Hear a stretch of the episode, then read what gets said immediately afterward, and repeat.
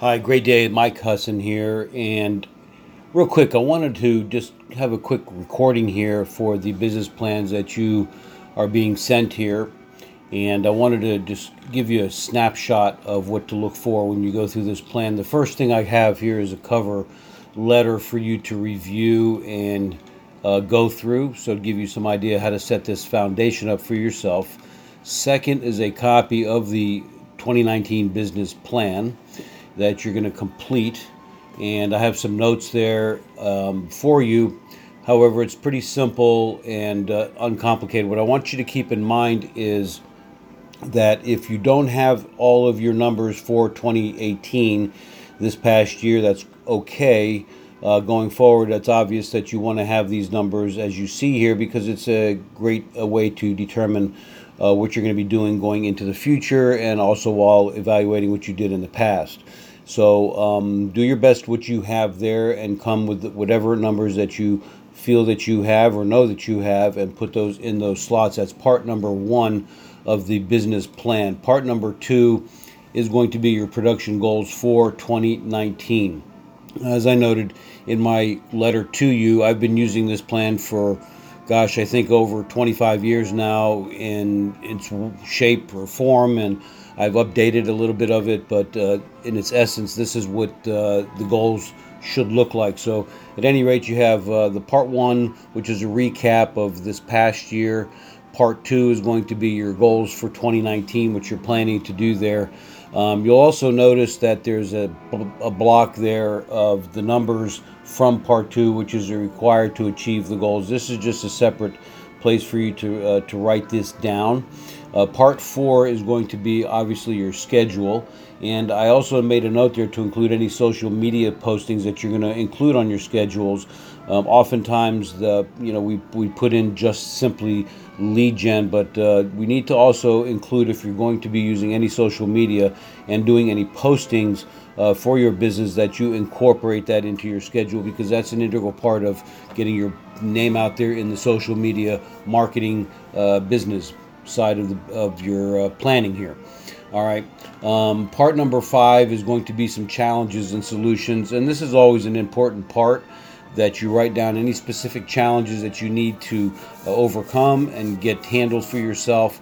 And uh, there's some additional questions that you'll, you know, as far as seminars, books you're going to read, uh, what systems that you need to be putting in place, um, who's going to help you with the plan, and why is this plan important to you. As you scroll down, uh, you'll also see again a recap of part number three, which is numbers from uh, part two, which is required to achieve the goals. This last section here on your plan is really wrapped around your Q1, quarter one, quarter two, quarter three, and four um, goals and objectives. This way you can keep track. So whatever your, uh, whenever your goal planning here, it's helpful to do everything uh, on a quarterly basis. So uh, January, February, March, and so on. Um, you're going to, you know, just do, that, do, do that throughout each quarter of the year. What is your goal for each of the quarters that you have? Um, and then what is your gross commission income goal and your gross commission actual total? So you'll complete that at the end of the actual, you'll complete that at the end of each quarter so you can have a basis and then you'll obviously have a number totaling at the bottom of that.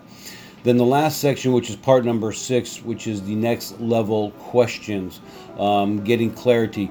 Now, um, I added this in this year because I believe that a lot of times we just do these plans based on numbers, which is absolutely important. But I believe also we need to add in some uh, some other aspects of our planning, uh, things that are on our mind you know what's really working what do i want to do in terms of my skills my mindsets my activities my monies uh, what's working, what's not working, what's getting in my way, what do I need to overcome, etc.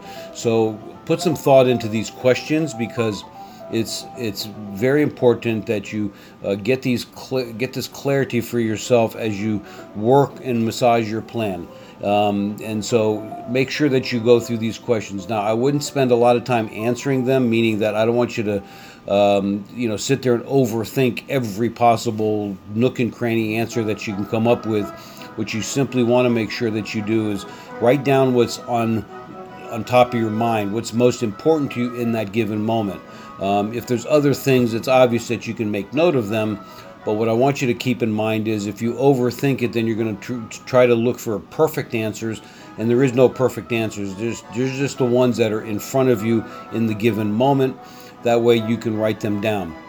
If there's other things it's obvious that, as I said, make a note of them and you and uh, we can together address them uh, accordingly. But again, be quick about it. You don't have to spend a lot of time on these. Just answer them, be thoughtful, but don't overthink on them. And you'll get through them pretty quickly while at the same time giving you a good foundation of really what's important for you when you ask and answer these particular questions. Then the last uh, section that I gave you, to you here is something that I added this year and something that uh, it, it, it's important to keep in mind uh, for developing a strong business.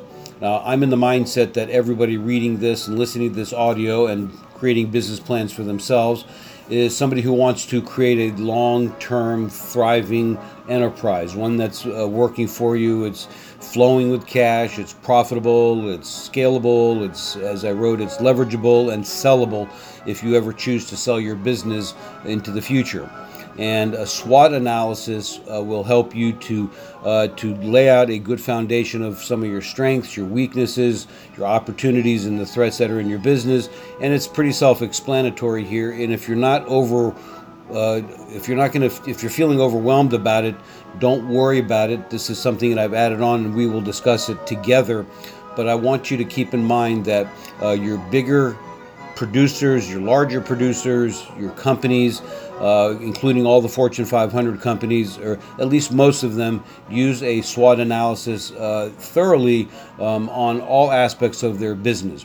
And it's not just limited to the overall part of your business, but it's also you could use this in terms of specific areas of your business that you need to work on or have a desire to uh, to create a project for.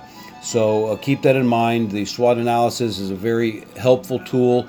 There's um, the layout of that, some some guidelines there, and then one for you to print out and do your own analysis on. Again, we will review that. Then the last piece here for you to look at is very simply a sample uh, business plan uh, that I put together. It's it's nothing overwhelming, just some numbers, some basic ideas, some things to look at as, as far as percentages and so on for you to look at in your business, and it just gives you a snapshot of what your business plan uh, can look like uh, for you and some thoughtful uh, questions on there for you to look for. All right, that's it. No more on this. Go make it a great day. If you have any questions on this, please reach out and let's get this plan done and completed and start working on it. And and the last thing I'm going to say here is give it a good hour to two hours, maybe sometimes more, of energy and efforts into this process because this is related to your life and your business. This is nothing to sneeze at. If you're, again, not looking to build a, uh, a thriving business, you want to do a few deals a year, you may not need to do any of these plans, which is perfectly okay if that's what your particular choice is. Um, but I'm talking to people that really want to make this happen, and this is an integral part of that.